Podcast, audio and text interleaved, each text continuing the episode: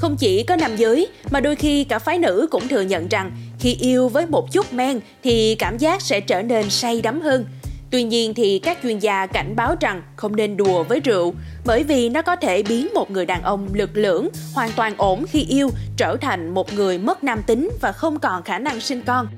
Để biết thêm thông tin về chủ đề này, mời quý vị thính giả hãy tìm hiểu cùng với podcast Báo Tuổi Trẻ ngay bây giờ.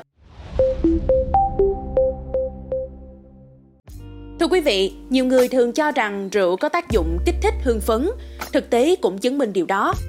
Tuy nhiên thì giáo sư Trần Quán Anh, nguyên giám đốc Trung tâm Nam học Bệnh viện Việt Đức đã cho biết à, điều này chỉ đúng trong giới hạn nhất định nào đó. Còn nếu như đi quá giới hạn này thì câu nói 5 xu không bằng một hào lại đúng hơn bao giờ hết. Lúc này thì rượu có thể làm suy giảm khả năng tình dục.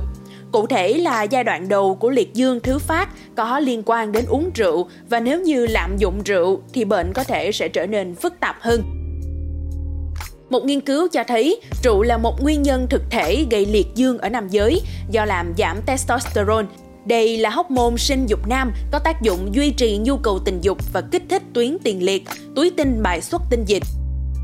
Vì vậy, có thể nói rượu sẽ làm mất hoặc là giảm đòi hỏi tình dục và có thể gây vô sinh nam do không đủ về số lượng tinh dịch, số lượng tinh trùng và hình thái tinh trùng. Ngoài ra thì ở những người nghiện rượu mãn tính, ờ, tình trạng thiếu vitamin B1 gây nhiều bệnh, làm giảm hoặc là mất khả năng tình dục như xuất tinh sớm, không đạt được cực khoái hay là không cương cứng, vân vân. Chưa kể đến việc nếu quan hệ tình dục trong trạng thái say rượu có thể làm tổn thương về tình cảm hoặc là có thể gây lãnh cảm cho bạn tình của mình vì những lý do về thần kinh và tâm thần.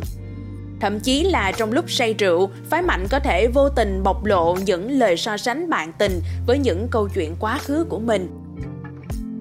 Còn theo giáo sư tiến sĩ Dương Trọng Hiếu, bác sĩ chuyên khoa 2 y học cổ truyền, thì nhiều người có quan niệm rằng rượu có tác dụng kích thích ham muốn và tăng hưng phấn.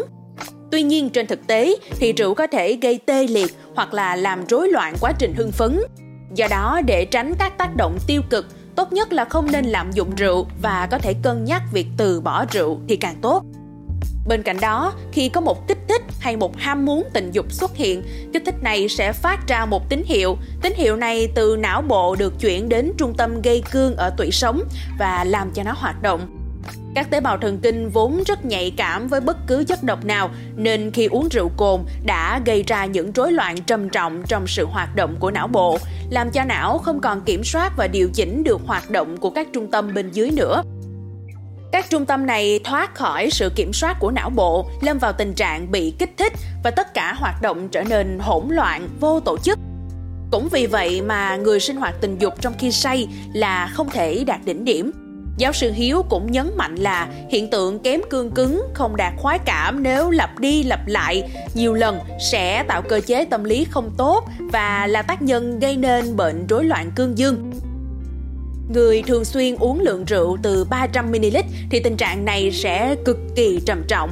Vì vậy, người bình thường cũng không nên uống rượu hay là lạm dụng rượu bổ bởi thực tế thái quá sẽ sinh bất cập, vượng lên quá sẽ liệt hẳn. Còn với bệnh nhân mắc chứng liệt dương thì tuyệt đối là không nên uống rượu.